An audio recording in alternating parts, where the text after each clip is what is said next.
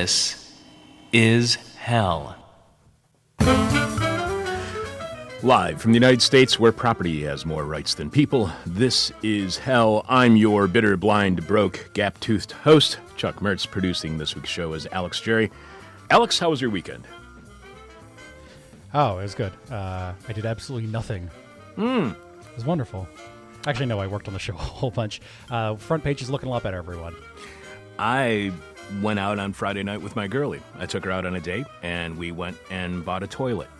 So that was fun. So Friday night out buying a toilet, and then what's better than having a toilet installed at nine in the morning on a Saturday morning? There's absolutely nothing better than that. Did you get one of them tall toilets? I did kind of get one of those tall. They're all to- too tall nowadays. Yeah, they are, but uh, at least the I, I know far too much about toilets now, and I don't want to know as much as I know now about toilets. The toilet I bought, the way it advertises itself is it says it can flush 18 golf balls at once. Were you buying this on? Were you buying this on TV at three in the morning? Yeah, on Golf TV, it was what was it was it was an ad. I did not understand that for the life of me. I have no idea why that's some sort of metric. I don't know if that's something in the plumbing industry that I'm unaware of. Like our shuttlecocks, 16 shuttlecocks, is that a different type of flushing mechanism? I have no idea. And then I was getting my house re- ready because I got family coming into town, and then I had unexpected guests, which are always great. The whole thing means I'm friggin' exhausted, and this shift to a new work schedule is really wearing me out. This week on This Is Hell, we start by welcoming you to Hell World, and not our Hell World, but another Hell World of dispatches from the New American Dystopia, as sent out by musician writer Luke O'Neil. The book is a collection of essays that appeared at Luke's Substack website, and you can read and subscribe to at Luke www.substack.com. So we'll be discussing his writing on war, racism, fascism, our carceral state, because I was looking for Luke's most hellish work. Later on this week's show, we'll talk to law, criminology, and criminal justice scholar Christine S. Scott Hayward, who is co author of Punishing Poverty How Bail and Pretrial Detention Fuel Inequalities in the Criminal Justice System. Bail is incredibly racist and classist and creates a justice system that has more people in jail right now who have not been found guilty of the crimes for which they've been arrested than those who have actually been found guilty of their crime. And the vast majority who have not been uh, found guilty of a crime, who are being hel- held in jail, are being held because they can't afford bail. And we'll also be having a mystery guest on this week, in that it is a mystery to both myself and Alex who the guest will be. But I think right before today's show, we may have confirmed that. Didn't we confirm a, another interview this morning, or is that not yet? yeah, yeah. We're all good for Wednesday at ten. Okay, and who is it? We're talking with Bree Busk about her new Roar Mag piece on the Chilean protest movement. We'll also have this week's Rotten History. We'll share what you are writing to us with the rest of our listening audience. We'll have the question from hell, which Alex is now revealing and posting at the end of our Monday live stream, so around 11 a.m. Chicago time every Monday. We'll tell you what's happening on our bonus hour of This Is Hell, available only by subscribing to This Is Hell at patreon.com slash This Is Hell. We want to thank you for everything you do for This Is Hell, as well as tell you what's happening on upcoming shows. Brave enough to be live, dumb enough to be goofy, stupid enough to think that we could be a regular part of your weekly hangover. This is hell, and Alex has this week's hangover cure. Uh, did you invest in an American Standard Titan two-piece tall elongated toilet? No, the elongated is an issue because our bathroom is kind of small, and that would get in the way of our uh, cat's litter box. So we had to go with the circular, not the elongated, which leads to the taller toilet. And we did get an American Standard, but we got the Champion 4, which my. Do I really want to continue talking about this? No. What's this week's hangover Uh, cure? they're a Patreon exclusive. uh, because I'm just looking up videos on American Standard's website of them flushing golf balls. It's extremely American. Uh, this week's hangover cure is the Portuguese favorite, Francesinha. Uh, I should have probably looked up how to spell that Mm. or how to pronounce that instead of looking up these golf ball videos. NHA. I always think in Portuguese that's like Enye. Yeah. Uh, from a review at Bloomberg of the many new books on ha- ways to cure hangovers because the world is ending and we're drinking more, writer Kate Krader suggests the Francesinha of Porto, Portugal in her article, The Best Hangover Cures at Home and Abroad. Krader reports a showstopper of meat, cheese, and carbs. Man, you are going to need this toilet. the holy trinity of hangover food. Francesinha is a glorious specialty of Porto ham, roast beef, fresh sausage, and linguiça. Portugal's answer to chorizo is stuffed between two slices of bread, smothered in melted cheese, and topped with a fried egg and a beer spiked sauce. Essentially, it's an extreme version of France's, France's croque monsieur. That makes this week's hangover cure the Francesinha of Porto, Portugal. That does not sound like an extreme version of France's croque monsieur. It sounds like a completely different sandwich. That sounds really intense and entertaining at the same time. This is not the media. This is hell. And that's one of our longest running taglines on our show. The very first tagline was fueled by caffeine, powered by an accordion, because we had a live accordion player on the show. We also had someone playing piano live, and they would riff when I read whatever news I felt like reading on air, which kind of describes the kind of guests we have on the show or topics to cover. It's kind of whatever we feel like, which is very much not the media. Unlike what I call the media, we are definitely not chasing what's trending. We spent the past week here on This Is Hell talking up the people power of collective politics and actions like squatting while reminding ourselves of the evils of white evangelicalism and the U.S. military industrial complex at war with itself in Syria. So we're not hitting what the media would call the top stories of the week. It's always pretty annoying in seemingly shallow media analysis when someone uses a term like the media, and I use the term the media a lot in my media analysis, but that's because I play a pretty annoying and seemingly shallow character on this show, and I think I'm pulling it off rather well if I do say so myself. If this is not the media and this is hell, then it would probably be helpful if we shared with you exactly what media this is hell is not. So, this is Hell is not the media that shaves or gets a haircut at any regular interval. We're not the media that combs our hair, let alone uses product. This is not the media that wears makeup. Not that we couldn't use some, it's just, you know, the effort. This is not the media that can afford health care. It's not the media that gets its teeth whitened and bonded. Sometimes it's not the media that brushes its teeth before going on air. It's not the media that goes to the tanning booth or works out. It's definitely not the media that wears a suit or a tie, let alone an American flag lapel pin, somehow thinking that reflects the wears objective journalism. This is hell is not the media that believes supporting the troops is an objective phrase. This is not the media that believes supporting wars is patriotic. This is not the media that believes patriotism is appropriate when considering writing or reading the news. This is not the media that believes in framing our understanding of the world as us versus them, or friends or foes, or axis and allies, which is apparently a classic board game I've never played, and everyone who has played has told me it's awesome, yet despite never playing, I always think everyone who tells me Axis and Allies is awesome is a weirdo. This is not the media that thinks it's really cool when Air Force jets streak over stadiums before the big game or accepts the singing of the national anthem as anything other than militant nationalist propaganda that is complicit in the rise of the far right in the U.S. and believing it's anything other than that takes a complete recognition, lack of recognition of the imperial history of the United States. This is not the media that glorifies the next deadly weapon technology, normalizing war, even making it glamorous. This is not the media that ignores the wasteful spending on the death machines of the military industrial complex instead of life giving structures like universal health care and fully accessible and resourced education or housing or protecting the legitimacy of the voting process or wiping out institutional racism, patriarchy, and misogyny. And we're absolutely not the media that ignores the military's massive impact on climate change. This is not the media that really gives a damn about polls, except when I can use them to support some point I'm trying to make in a question to a guest because I'm trying to mimic the media in order to get information from the interviewee.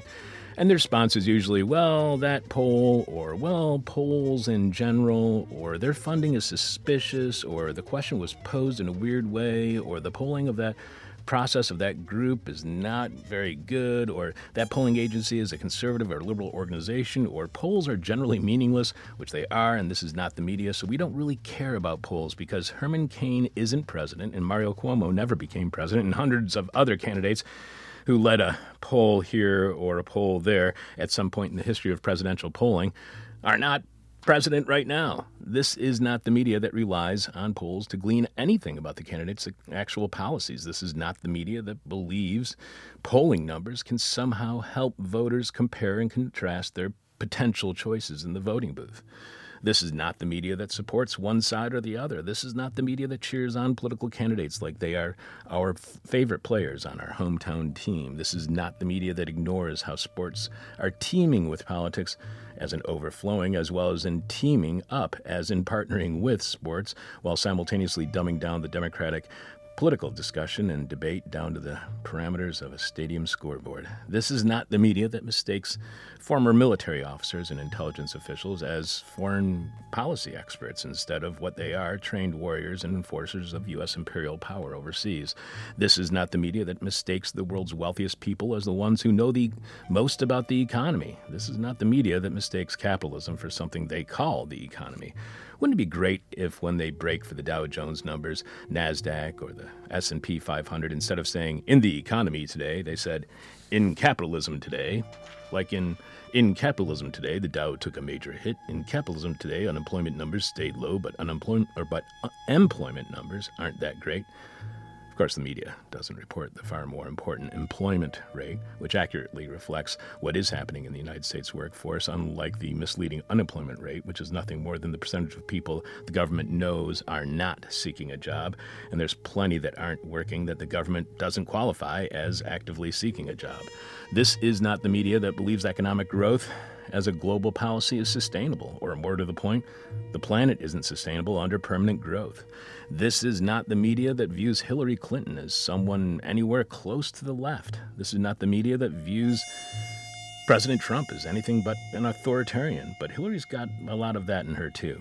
This is not the media that told you Barack Obama was going to be the greatest president ever. This is not the media that got any hope from Obama, and this is not the media that got any change from Obama. But that's what we expected because this is not the media.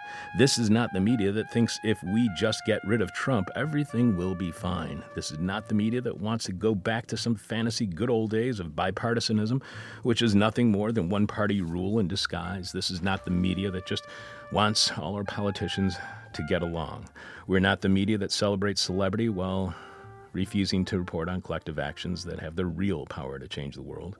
This is not the media that makes Greta Thunberg top news while completely ignoring the incredible confrontational politics of Extinction Rebellion. And this is not the media that ignores that Extinction Rebellions and many other uprisings around the world over the last few decades have been the result of radical black feminist organizing and activism strategies and experiences. This is not the media that reproduces the media. This is not the media that revels in the latest capitalist consuming trend. This is not the media that wants to get in on the next meme or paid attention to the last one for that matter. This is not the media that has any advertisers, ever, so we are completely listener supported, and that's definitely not like the media, which is funded by major corporations. The less they appease their, those corporations, the less money they make, and the less successful they are. This is not the media that has any corporate oversight, any corporate pressure, any concern about being labeled unpatriotic whatsoever. This is not the media that wants to make millions of dollars so we can retire to luxury yachts. But a few bucks so we can have a dinghy at the end of the dock on a lake would be nice, and right now we can't even afford the oars. This is not the media that has an agent or wants an agent. This is not the media that believes we are living in a meritocracy, but for some stupid reason we do believe somehow that we will earn a living based on the merit of our programming. In other words, this is not the media that wants to be famous, but making a living off being popular wouldn't be so bad, I guess. Yeah, probably would. This is not the media that talks to those on the far right because they get enough access to the media as it is, and when you strip down anything they say, it's nothing more than a dog whistle symphony, endorsing hate and turning that hatred into racist and gender based violence. This is not the media that believes the Republicans or the Democrats can fix the United States, but this is the media that believes if you want to save the U.S., and that's a big if on, in this media. But if you do, you got to burn that old racist patriarchal constitution and write up a new one. So, no, this is not the media that genuflects the founding fathers, the framers of the Constitution, but this is the media that finds both those phrases misleading, offensive, lacking any real historical context, and are nothing more than political myths created to dupe citizens into loyalty to a very undemocratic document and system. This is not the media that thinks it's so high and mighty to be authorities on morality or ethics or that our values are the standard and acting outside of them deserves punishment, maybe even some jail time. This is not the media that's trying to sell you anything other than the stuff at thisishell.com when you click on support. And all that stuff we sell, all it is is propaganda for This Is Hell. This is not the media that tells you their merchandise is anything but propaganda for their shows. This is not the media that infantilizes the disabled and elderly, condescendingly using them as props in a display of the media's generous feeling kindness. This is not the media that infantilizes everything except kids, which they sexualize long before puberty. This is not the media that likes to say I, so we end up saying we when what you're hearing are clearly the thoughts of me. Now that we have revealed the media that we are not here at This Is Hell, the media I mean during these oratories when we say the media, then what media is This Is Hell? And to be honest, I haven't figured out that yet either. I mean, we haven't figured that out yet either. So join us as we find out together tomorrow afternoon, Tuesday at I think 3 p.m. Chicago time here at thisishell.com for a one hour. This is hell, and this week we are on to more hell, starting with war, racism, fascism, and the carceral state, moving on to the classist and racist system of bail before we wrap up with our show with, well, we don't know yet. We're not quite certain, but I believe it's going to be Bree Busk talking to us about what's happening in the Chilean uh, uprising that's happening right now. And of course, we will have a moment of truth from Jeff Dorchen. After we speak with our first guest this week, as we do every week, we'll have Rotten History, the very worst history, has to remind us of this week. Don't blame us. We warned you. This is hell. I'm your bitter, blind, broke, gap tooth radio show host, Chuck Mertz. Producing this week's show is Alex Jerry, live from the United States, where property has more rights than people. This is hell. We all know this is hell. We've been telling you that since 1996. But our first guest this week has been giving a guided tour of the hell we all live in for the past several years. Here to tell us about the war, fascism, racism, all that stuff that exists in our horrible carceral state, writer and musician Luke O'Neil, author of Welcome to Hell World Dis- Dispatches from the American Dystopia, which you can subscribe to at Luke's Substack website, which is luke.substack.com. Welcome to This Is Hell, Luke. Hey, how are you? Well, I understand that you and I have the same gastrointestinal problem right now, so we'll quite a comp- quite a competition. You know, our, our new studio is right across the hallway from the bathroom, which is much better than it used to be. Oh, well, that's very convenient. Yeah, always, always. so, in your essay, I would want to drink their blood. You write, There's a girl I never want to let myself forget. Her name is Samar Hassan, and we killed her family. Then you describe the killing of uh, her family by U.S. troops in Iraq at a checkpoint in January 2005, as discussed in the film Hondros, a 2017 documentary about the life of the late conflict photographer Chris Hondros, who was on hand at the shooting and took pictures in its aftermath. You add the photographer would soon be banished from traveling with the company after disregarding military command's requests not to publish those photos. Now, those are the photos, and you said that those are the photos that really brought it to you. It brought the dead, you say, the distant, unknowable, easily ignorable Iraqi dead to life for you. Now, those are the photos that they didn't want us to see. It reminds me of a conversation we had with Pulitzer Prize winning author Viet Thanh Nguyen, who was on to discuss his book, Nothing Ever Dies Vietnam and the Memory of War. And he was pointing out that uh, a major change since the U.S. Vietnam War, and when it comes to U.S. TV news coverage, is you do not see the dead bodies of U.S. troops anymore. Would do you think showing would showing images of U.S. war dead? Do you think that would more violent images released to the public and especially picked up by the largest media outlets would that change in any way, in your opinion, the way in which people here in the U.S. view, even support or oppose war? Well, I, this is a sensitive topic, and I understand that there are there are people who have you know make a, a convincing argument that uh, showing the, the, the dead bodies of you know not necessarily the U.S. troops, but you know the people that who that our policies and our actions kill uh, around the world. That that can be sort of a sensitive subject, and it can be sensationalized, and particularly when it's you know non-white bodies that are being used to to illustrate uh, uh, you know war and destruction and so that's one aspect of this. I, I, also think that this relates to our, our gun crisis in the country as well. And I sometimes think that well, why don't we show the dead bodies, put them on the TV, put them, you know, whenever there's a mass shooting, you don't. I, I can think of very few times we have even seen any evidence of blood when these things happen.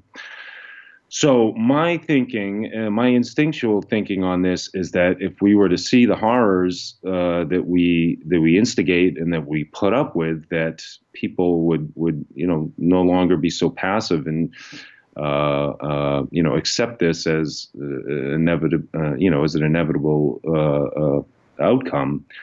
Um, but I don't know for sure. I, I, really don't know whether or not that would have an effect, or, or, or if it could be, you know, it could work in the other direction. What do you think? I'm I'm not too sure either. And one of the things I was thinking about during your response is uh, how how much do you think it would have?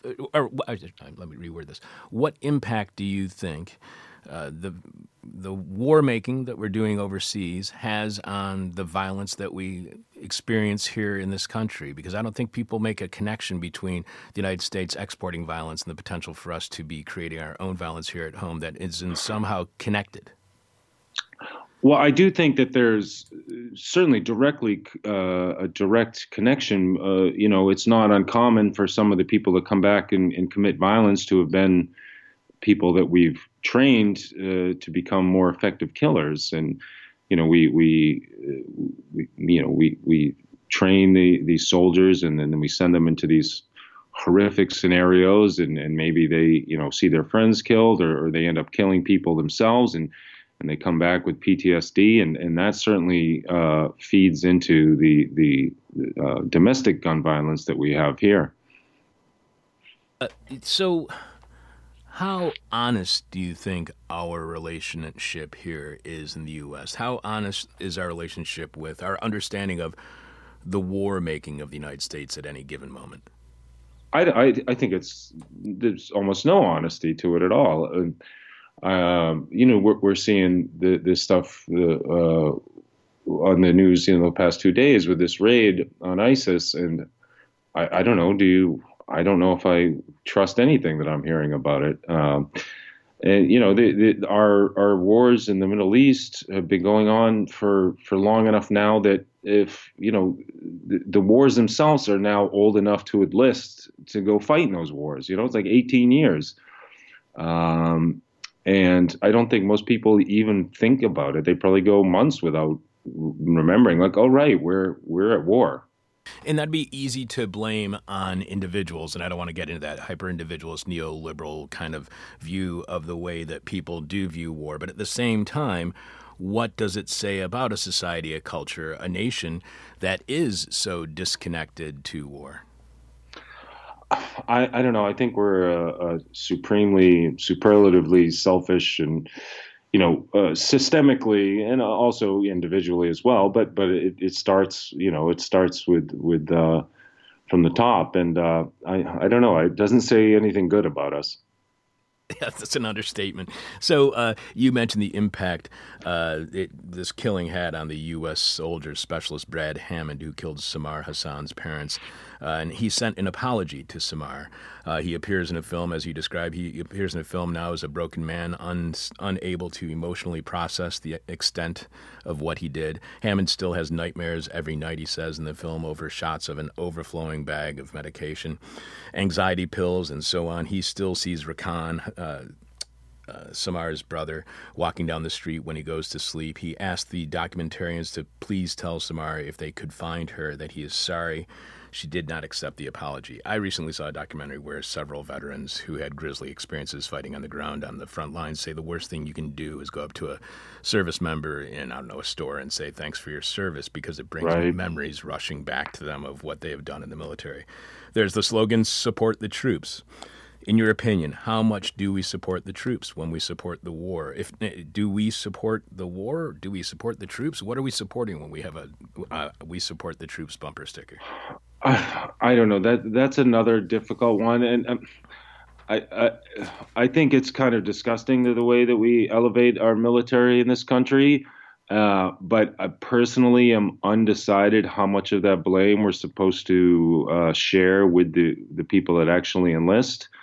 Uh, that's sort of a difficult uh, line for me to walk. Uh, I blame more than anything else. I blame our government, and I blame our, you know, our, I blame capitalism, and I, you know, the pressures that we put upon uh, people in this country who may find themselves in a situation where enlisting is one of their only ways to that, that it seems like that they can make their life better. Um, so that's you know that's a tough one to judge, but I think. it's interesting because right now, as we're recording this, this whole uh, conversation is going on about Trump at the at the World Series last night, and he, he got booed, and everyone's very excited about that. But right before that, they were showing uh, they showed pictures of, of some service members who were there, and the whole audience, the whole stadium was cheering. And I don't really understand why we do that. Uh, you know, what what are we cheering for? The, the, these people are not, you know, keeping us safe. They're not defending our freedoms. So why do so many people feel compelled to do this? Thank you for your service, our brave heroes thing. It, it, I don't know. I, I find it really sort of upsetting and gross. It always upsets me. I find it really gross when I go to a sporting event and they say, uh, and please, if you are a veteran, please take off your hat. Like they have special new instructions for if you are a veteran during the uh, singing of the national anthem. Right. You, what, you, what explains to you why those in the audience don't see that as a political act? Why do you think they, they have the ability to erase the politics from those very, very political acts? Because the saying anything negative about the military is anathema in this country. And, and look at me, even, you know, I'm, I'm this – you know, far left, uh, you know, sort of critic who's constantly, you know, uh, talking shit about the government. And, and even I feel like I have to measure my words when it comes to, uh, uh you know, criticizing the troops because they're, they're, it's part of our civic religion here in America. Uh, in which we've elevated the military to to these deities, you know, and and all of their you know, any criticism of our military excursions around the world is is falsely uh, conflated with this disrespect for the brave men and women, you know, and uh, that's part of the system that keeps um, us engaged in these conflicts around the world. Many of them are of our own creation, because uh, you know people are scared to to even say you know anything disrespectful about the troops. And it's no secret, you know. Obviously, you know this, and I'm sure all your your listeners do that. Even you know liberal Democrat politicians will vote for almost any war-making uh, you know decision that comes across their desk, and and they all do the same uh, you know, genuflecting at the altar of the military thing that the, the right does. There's almost there's no daylight between um, Democrats and Republicans when it comes to this idea of worshiping the troops in your essay on Samar Hassan, again called I Would Want to Drink Their Blood.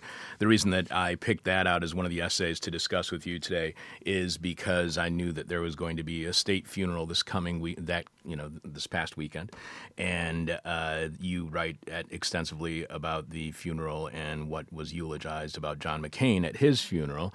And coincidentally enough, 52 years ago today, John McCain was taken prisoner by the North Vietnamese with the, uh, you know, uh, context of uh, Samar Hassan, we wanted to revisit that John McCain funeral. And so you write, that weekend I saw a tweet that got 100,000 retweets in the first 24 hours it was posted. It was a video taken from John McCain's funeral at the National Cathedral, Cathedral in which Michelle Obama can be seen taking a piece of candy from George W. Bush. Another tweet that weekend from the New Yorker's Susan Glasser captured a sepia tinted nostalgia theme that abounded across social media. Quote, Hillary Clinton and Dick Cheney next to each other at John McCain's funeral seems so much how Washington used to be and is no longer. When America hears these stirring patriotic songs today, do they even hear the same words?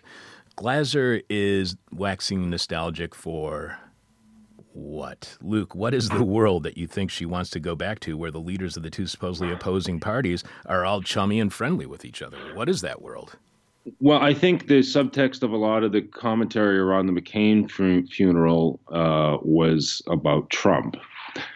And the mistake that people like that and people in, you know, the legacy media, ostensibly Democrats, you know, m- many of them, uh, the mistake that they are falling into, which is something that you alluded to in your opening monologue, is that the day that Donald Trump disappears from office or from the earth, uh, things are not going to snap right back into to some uh, comforting, you know, uh, place where we, we all come together. You know, it, it, it's a made up thing. They, they, they seem to think that all of these problems started the day Trump took office, and that's not true at all.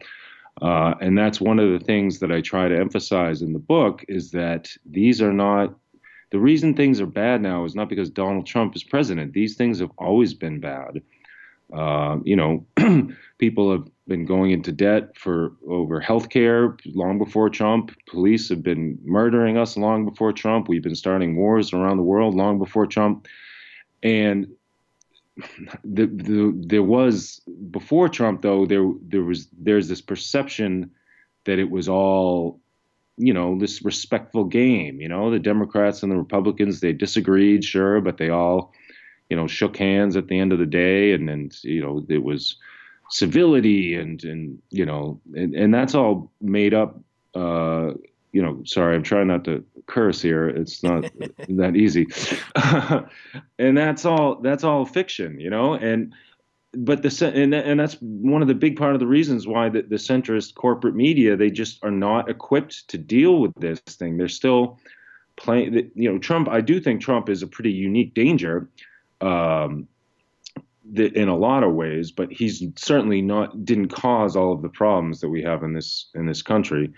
Uh, and I think that a lot of people like that, like people who write for the New Yorker and, and the New York Times and, and things like that, they they seem to think that once he's gone, that you know we're going to go back to some some level of sanity that didn't ever really exist. They just didn't really pay attention to it as much. What happens, do you think, to the Democratic Party when it waxes nostalgic for the good old days of Bush and Cheney?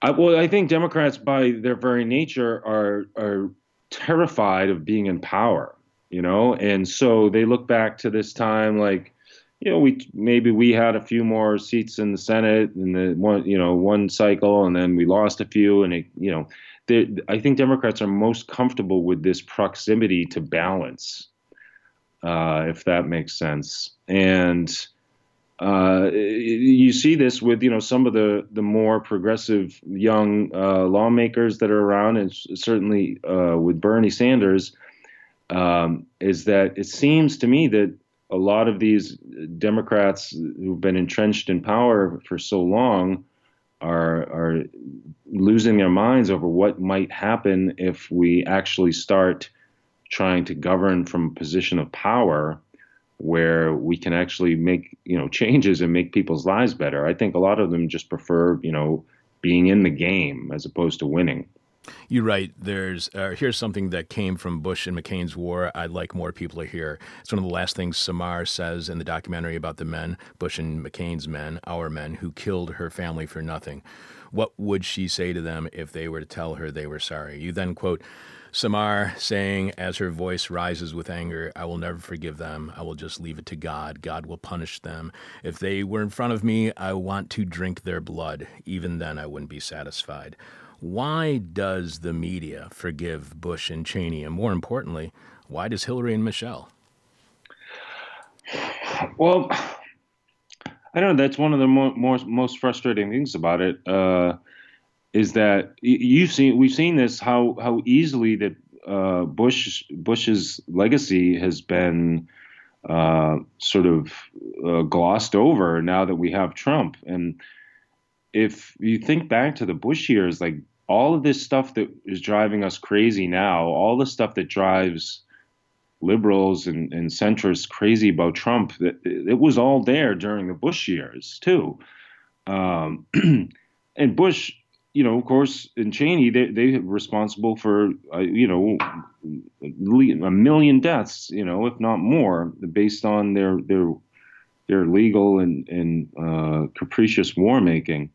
Uh, and I don't know why. I think it's just this con. Uh, the, like I was trying to say before, it's just just this desire for a false sense of normalcy that drives so much of the media and so much of DC.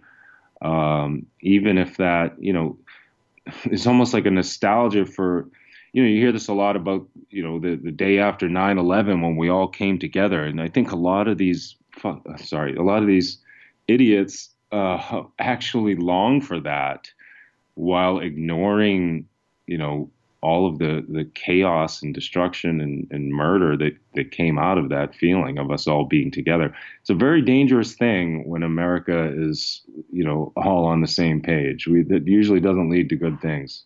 It's also a very dangerous thing when we depend on our guests for our seven second delay. So, uh, Luke, uh, as yeah. President Barack Obama never prosecuted anyone from the Bush administration over misleading the U.S. into an unnecessary war that has cost trillions of dollars and literally countless lives, as the war would have repercussions throughout the region to this day, to this very moment. We've had more and more repercussions. What does it say to you about the Democratic Party when they will refuse to go after an administration for potentially committing war crimes, but they will go after Trump with Russiagate, his taxes, now Ukraine Gate, each with varying levels of merit, but are crimes that pale, at least to me, pale in comparison to lying the public into a war leading to hundreds and hundreds of thousands of deaths, if not more, trillions of lost dollars and money, millions upon millions displaced, with many in refugee camps or migrant camps that are overflowing Western borders. Why is it that the Democratic Party will focus on Russiagate but they will not focus on the crimes that were committed by the Bush Cheney administration. Well, it's just kind of like this, like I was saying before, even the Democrats worship at the, the altar of our civic religion of the military. And, you know, uh, hundreds of thousands or a million Iraqi deaths, that's just, you know, that, that, you know, that's just the cost of doing business as America to them. And they, and, you know, most, they and, and a lot of people in this country don't seem to consider that those lives actually count as real lives. and you know, you can't if you were going to start pro- prosecuting American presidents for killing people abroad, then it would never stop, right? So. Though I'd like to see those trials. Uh, yeah. so, so, Luke, uh, at the Elijah Cummings funeral this weekend, there were a lot of the, as you would call them, uh, legacy media outlets, a lot of the liberal media outlets that were praising some of the speeches, some of the eulogies that were given by uh, political leaders, where they were making a point that were anti Trump, just like happened at the McCain funeral last year. Hillary eulogized. Elijah said, I am begging the American people to say it, stay, uh, to pay attention to what is going on, because if you want to have a democracy intact for your children and your children's children in generations yet unborn, we have got to guard this moment. This is our watch. Our Elijah knew because he was a man of faith and a man of the church, that life was fleeting and precious. He said in 2019, when we are dancing with the angels, the questions will be asked What did we do to make sure we kept our democracy intact? Luke, what do you think Hillary is doing to keep our democracy intact? And what do you think uh, her and Elijah meant by intact? Oh God, I don't know. I I I, I didn't actually get a chance to watch any of the uh, the Cummings oh, funeral please stuff. Do, don't don't do it, Luke. You, okay, it will just okay. it will really upset you. I'm sure.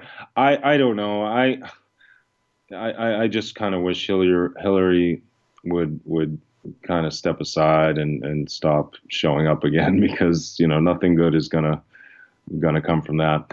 I, I do. I mean, I don't know. I do think that there's a point to a lot of this stuff that that people like this that you know uh, powerful Democrats are saying about Trump, and I don't think the fact that they are maybe hypocritical on not criticizing other things means that they might not also happen to be right about Trump, if that makes sense. That makes sense. That doesn't mean that they're right about anything else, though. We are speaking right. with writer and musician Luke O'Neil. He is author of Welcome to Hell World Dispatches from the American Dystopia. Luke is a longtime musician. He currently performs in the indie rock band No Hope, No Harm. I found out that the website Vanyaland referred to No Hope, No Harm as a Boston area supergroup forming in 2016 and consisting of Luke, the former Good North vocalist, guitarist Aaron Perrino of the Sheila Divine, drummer Adam Hand of the Field Effect, and bassist James Forbes of CBO. You can find out more about No Hope, No Harm at nohopenoharm.bandcamp.com. Was that all correct there, Luke? That was close enough. All right. you can fact check it later. In another essay titled We're Already Established That now we're just haggling over the price. You write how in June of last summer, Homeland Security Secretary Kirstjen Nielsen, who has been and will forever be the pinched public face of Trump's cruel ethnic cleansing policy, was confronted at a Mexican restaurant near the White House. In a video, protesters can be seen approaching her table, clapping and chanting, No borders, no walls, sanctuary for all. If kids don't eat in peace, you don't eat in peace. After about 10 minutes, she left escorted by her guards. This was the day that her enforcement of the separation of children from their parents at the border reached a crescendo.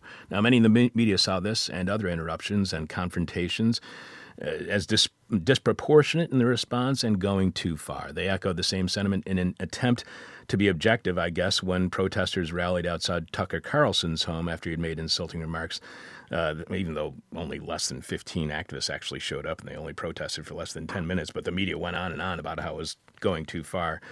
What does it say to you about those in the media who say these kinds of actions are going too far? What does that reveal to you about the media?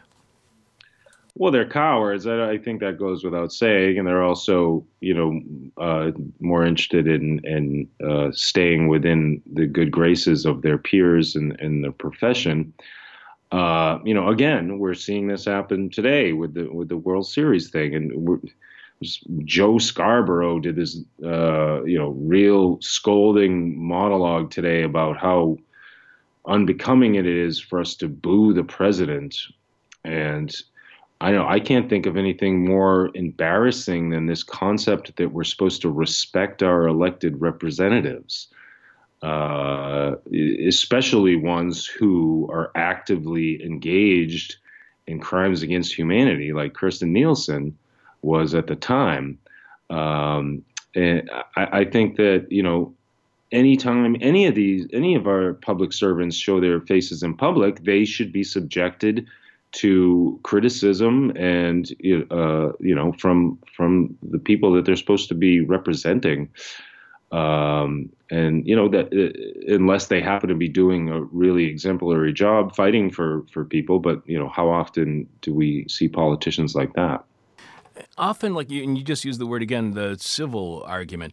Often it seems like the media weaponizes civility against us to impose something upon us and i've never really figured it out. What is with this idea of civility? It really it's been bugging me for quite a while right now. So why is it that we fall why do we fall for this idea of civility over and over and over again when it seems like it's a system that's being imposed upon us not one that we're living within well, so you take you know Joe Scarborough or or uh, Jake Tapper or you know any of these uh, ostensibly center left uh, type of news people, and they see their uh, they see themselves in Tucker Carlson, right? So that they're that's their class.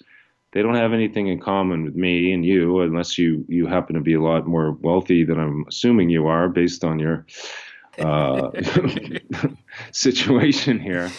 Um, and so they see, you know, they or or uh, you know some like uh, some Democrat who sees Mitch McConnell getting uh, yelled at, or, or uh, uh, Ted Cruz got yelled at in a restaurant. The the Democratic lawmaker sees their peers being subjected to verbal abuse, and they think that could be me. I better come out, you know, get ahead of this and make sure I register my uh, uh, distaste for this. That that way they'll come up, come back and defend me if, it, if it's ever uh, the shoe's ever on the other foot. Um, and they, they they just have an inability to empathize or put themselves in the position of uh, the people who these policies are actually hurting. You know, uh, I don't think that you know whoever to use the, just to stay with the Jake Tapper example. I don't think Joe Jake Tapper thinks uh, of himself like no matter what happens with the country, whether Trump's there or not, whether it's Democrat or Republican, these type of news people and lawmakers are all going to be rich enough that it all you know comes out pretty good for them in the end when Nielsen, when Kirstjen Nielsen was confronted in congressional testimony to explain President Trump's S-hole countries remark and how he preferred immigrants from Norway, she explained it was tough language, but in reality, Trump was hoping to move to a merit-based system for immigration. You explain whether it's immigration or hiring for a job or accepting students to schools, a merit-based system is what we call it when we conspire to ensure that certain groups of people suffer under terrible enough living conditions that it would would be really impossible for them to rise to the level of merit in question. They would have to be superlatively exceptional to cross the merit bar, and then we would reluctantly let a few of them through as tokens to be like, see, we are not basing this on race.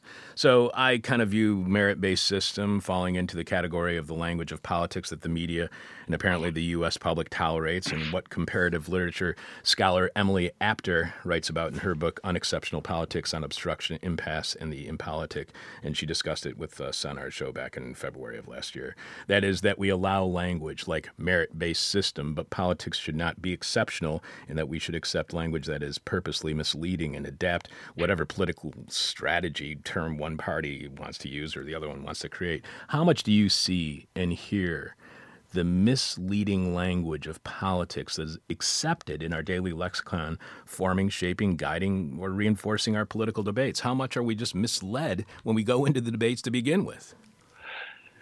Yeah, that, that, the whole idea of the meritocracy is basically what you know. That's another one of the myths that we tell ourselves about our country, right? That if you work hard enough, uh, that, that you know someday you can, you know, you can climb the ladder, and and all it takes is some elbow grease and and hard work and things like that. And that's really one of the most, I don't, the, just dispiriting and and I don't know. I I hate the I hate the, the term's been overused of gaslighting, but I feel like that's what we've done to our entire populace. We were telling them that you know we're lying to to our people, is saying that you have this opportunity to be up here in this class. You know the, the people that are telling us about this, but that's just not true. It's it's a lie. It does not matter how hard you work, you are not going to make it. Uh, you know to that level, and I don't know. That basically informs everything we do, and it, you see it all the time when these arguments about the minimum wage, for example, or or health care. Um, you know, we tell people that that uh, as long as they you know study hard and, and work hard, that that they're going to be able to avail themselves of the of the fruits of their labor. Meanwhile, that we we have you know, uh, their management and bosses uh, siphoning all, all siphoning off all of the the wealth that they create with that labor, and it's just uh, it's just completely uh, confounding and confusing, and, and just one basic, basically one big lie. I love this description that you have. You uh, call uh, the journalists at press conferences access addled civility reporters. But reporters would argue they need that access to get the information their listeners, viewers, readers need, even deserve as participating members in a democracy. And if to get that access you have to be civil, so be it. Besides, most Americans are civil, so reporters are just trying to represent the polite people they inform. Can journalists do a good job of reporting without access and civility? Without access and civility, how well informed would we be? Well, I don't know. How well informed are we now? I guess. Uh, I think that. Uh, I mean, there's certain there's a certain amount of access that is necessary, right? You, my my attitude is that anytime you're talking to one of these politicians, you just be like "f you," uh, you know, and uh, sorry again, hard to express myself in a in a, a friendly way. I guess this is I guess this counts as civility too, right? I'm not allowed to swear on the radio, um, but uh, I think that access a lot of times can be uh, confused for for um, insight, and we see this a lot with the with the so let's say the New York Times political desk that gives us all of these all of these palace intrigue stories about who's you know uh, talking behind who's back in the White House, and and you know none of that stuff would would uh, be they wouldn't be able to report any of that stuff if they didn't have access. But is it really doing anything for us? Is it really informing the populace? I don't know. You're right. Maybe we should try to put ourselves in the shoes of people like the captured Nazis or Kirstjen uh, Nielsen or Donald Trump. How does it feel to be that type of person? What does it look like inside of a brain like that? Do you feel as if you should hang yourself in shame from a doorknob right now? And if not, why not? Why doesn't shame seem to work on the current administration, or I should say, maybe within the Republican Party or right wing conservatism as a whole? It really doesn't, and this is one of those things that you know I, I like make point, uh, take pains to point out that things, all these bad problems didn't start with Trump, but this is one that does seem to have really gotten worse. You know, you uh, things were real bad during the Bush years in in, in this sense, and and you know, uh, I, I, feel like Newt Gingrich sort of ushered in a lot of this, um, but they just don't care anymore if they look wrong or stupid. And it's really confounding to me. And, you know, more to the point of the, the quote that I was saying there is like, you know, in, in the book, I write, the book isn't all just politics. It's a lot about mental health and addiction and, and a lot of my own, you know, uh, internal struggles and, and doubt. And, and I feel like an average people uh, all the time, they're, they're experiencing self doubt and struggling with whether or not they're doing the right thing or not. And these people who enact some of the the, the biggest, uh, you know, the, the most violence against us, they just never seem to be bothered. And I just don't. It, that's such an alien thing to for for me to even think about. You know, like I, the worst things I've done are, in my life are like interpersonal, uh, you know, and friendly uh, screw ups. But I've never like separated thousands of children from their parents and like i have a hard enough time going to bed at night on my own uh, just if i acted like a jerk you know and like does, i don't know might, does that making sense like the point i'm trying to make like why aren't these people constantly depressed and anxious like i am and they've done things you know, a million times worse Right. I feel completely complicit in the evil system of capitalism, and I'm broke. So, right, right. how much am I really contributing to that is not all that great, but it's still contributing. You have another essay, and I just want to touch on this really quickly because it kind of comes back to a point we were making at the beginning of our, our conversation. You have another essay on the carceral state, on mass incarceration, on law and order type of politics called He is Nothing Less Than a Traitor a monster. And in that, uh, you talk about how carceral politics can make us cruel. And we started this conversation by discussing how being at war can make the country more violent back at home.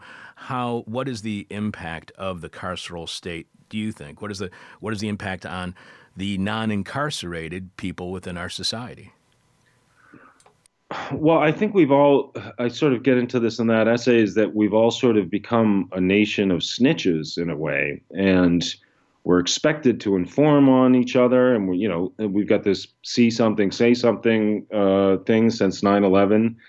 And, you know, maybe to some extent that, that could be it. Like, I, I hate, you know, the cops and the carceral state and, in the military industrial complex as much as anyone. But if, I guess if I see a guy placing a bomb on the subway, I would probably, you know, say something about yeah, it. So, you know, yeah. I, I, don't want to, you know, uh, be too crazy here. But, uh, you know, we, we've got this whole system now where everyone, if you see somebody parking weird, you know, you take a photo, or if you see somebody on the subway, um, you know, who, who's begging for change or something, people will we'll take photos and we'll share them. And we like we're constantly we've like internalized this we've like deputized ourselves into these uh, police into part of the police um, because we take for granted that it's okay that so many millions of people belong in jail. Uh, and I think you know it's that's another insane thing about this country is that we have such a huge jail populace, and I think like we've just started to accept that, that that's the way things are supposed to be. uh, you know, especially so many people spending time in jail for for nonviolent crimes and for you know for for for nothing basically and uh, I don't know I don't I think I bet most people probably don't even know where the the, the closest prison is in, in in the city or the state that they live in you know and and that's part of the point of it is that to to put the, throw these people away so we forget about them and don't have to look at them we have been speaking with Luke O'Neil. He is a writer and musician and author of Welcome to Hell World Dispatches from the American Dystopia. Luke is a completely subscriber supported writer. You should be subscribing to his work and reading all of it at luke.substack.com. You can read some of his work there right now. And then if you want to subscribe, you can read more. You can uh, find follow Luke on Twitter at Luke O'Neil, O N E I L 47, Luke O'Neil 47, which implies there's 46 other Luke O'Neils, which is very confusing. uh, one last question for you, Luke. And our final yeah. question for all of our guests is the question from hell, the question we hate to ask, you might hate to answer, or our audience is going to hate your response. You write, We may not all be like George Zimmerman, capable of murdering a young black man like Trayvon Martin in order to fulfill our allegiance to fascism, but those of us who are willing to snitch are comfortable, all the same, seeing someone else perform violent discipline on our behalf. Are snitches complicit in participating? Participating in the same fascism as George Zimmerman when he murdered Trayvon Martin? Oh, geez. Um, it depends on the situation, but uh, by and large, if you're calling the police on somebody and it's not because of there's a very imminent and clear possibility that somebody's about to be seriously hurt, then you know, you're basically turning someone over to the police. And by now, you should have a good enough idea of what the police do when they get their hands on people. So stop snitching, I guess.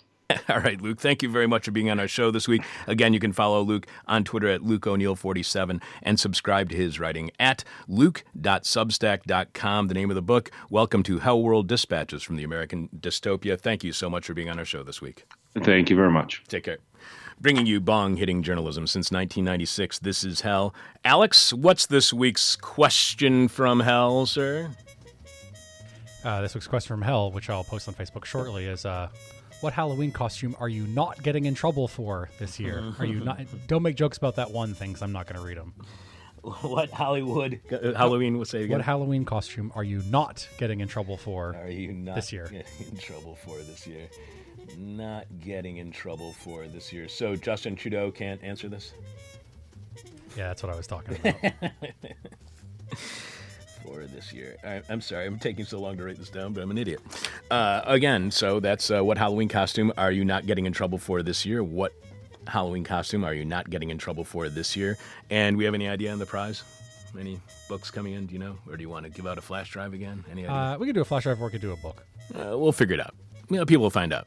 Uh, let's do a flash drive. We'll do a flash drive again because those are really good. Yeah, that's uh, everyone. That is, uh, it's available on our website uh, to purchase too. It's uh, this is hell guide to the 21st century. Uh, 25 top tier interviews from 2000 onwards. Uh, if you want to get somebody into the show, also, it's a really great idea. It's uh, our best stuff. Yeah, and then you can just copy the flash drive and send it to them instead of giving us some more money, which is a real drag. It's time for nasty, gnarly, nauseous, naughty, nerdy, icky, drippy, sticky, goopy, gloppy, globby, gory, rotten history on October 30th, 1961, on a that's 58 years ago this Wednesday.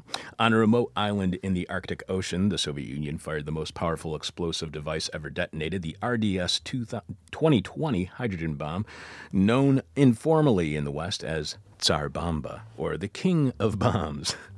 so glad they have that translation here, was the USSR's answer to the U.S. Castle Bravo nuclear test on Bikini Atoll seven years earlier. But Google still thinks the King of Bombs is Kevin Costner's Waterworld. The American bomb had produced an explosion of 15 megatons, a thousand times bigger than the bomb dropped on Hiroshima, and had spread radioactive contamination across a large area in the Pacific Ocean, which was blamed or credited, depending on the way you look at it, with creating Godzilla, Mothra, Gamera, the whole Monster Island crew. In response to the uh, huge bomb that the U.S. had just set off, Soviet Premier Nikita Khrushchev had called for a bomb of 100 megatons, but that was found to be too much for the Soviet military to handle. The Tsar Bomba ended up being half that size, but it was still the biggest bomb in history, yielding 50 megatons, or 10 times the combined power of all conventional explosives used in World War II. Only 16 years after the end of World War II, humanity was already able to make one explosive that was 10 times more destructive than everything blown up in the previous war. Can you imagine if 16 years after the Hundred Years' War, somebody invented a catapult that could be more destructive, 10 times more destructive than the whole war? Let's see what the motivated competition of two superpowers racing to destroy each other can do for the world.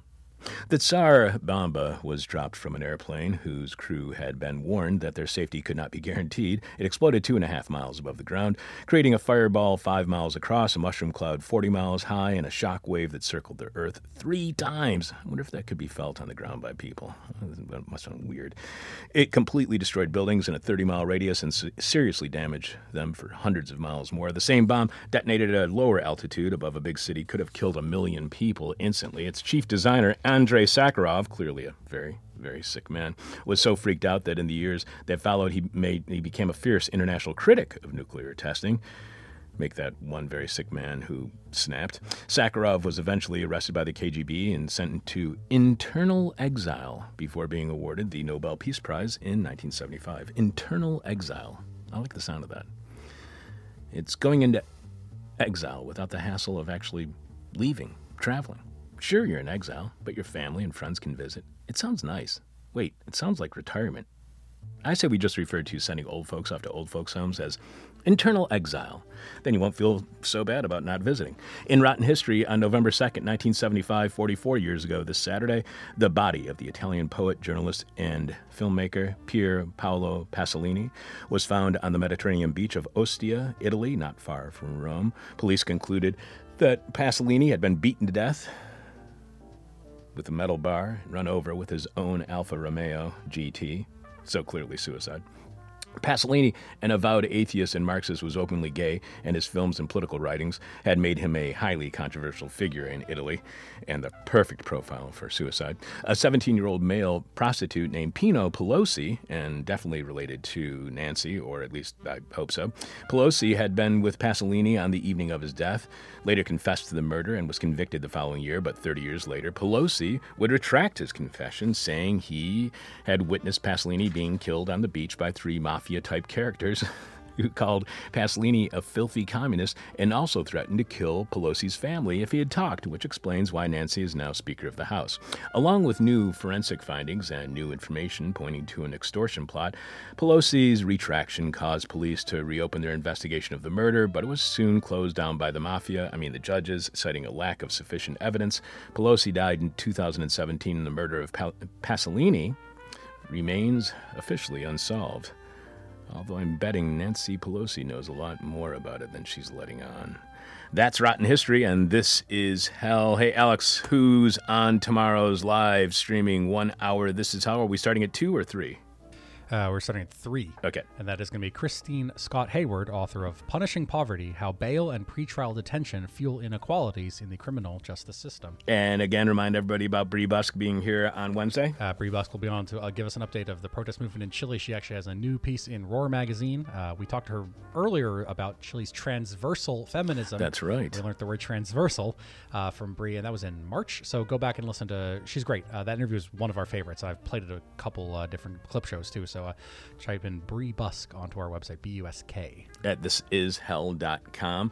Also, Jeff Dorchen will be doing a moment of truth, of course. We hope to see you at our weekly Wednesday meet and greet. This is Hell office hours at Carrie's Lounge, 2251 West Devon, Chicago's Little India neighborhood. More than a meet and greet, this is Hell office hours is a think and drink. Join us any, each, and every Wednesday evening at Carrie's Lounge, 2251 West Devon, the bar downstairs from this here studio. Alex, again, what's this week's question from Hell?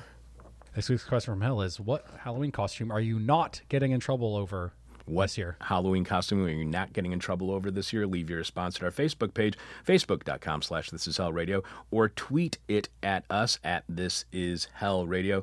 I'm your bitter, blind, broke, gap tooth radio show host, Chuck Mertz. Oh, yeah, and this week's prize is again, we're giving away the flash drive loaded with the This Is Hell Guide to the 21st Century, including 25 classic This Is Hell uh, interviews from this century. Producing this week's show is Alex Jerry. I want to thank our guest, Luke O'Neil. Thanks to Ronaldo for helping us with Rot- Rotten History, and Alex for producing as always. Uh, let's see. I guess that's about all I have to say. There's only one way to get over all of the problems that we've introduced to you on this morning's show, and that's by sitting down in the lotus position, turning your palms towards the sky, focusing on that burning white dot in the middle of your forehead, and saying these simple words Everybody's stupid. My demon is on my butt. My demon talks to me in profanity like a sailor. And my demon tries to knock me down. And my demon tries to put me on a hell ride.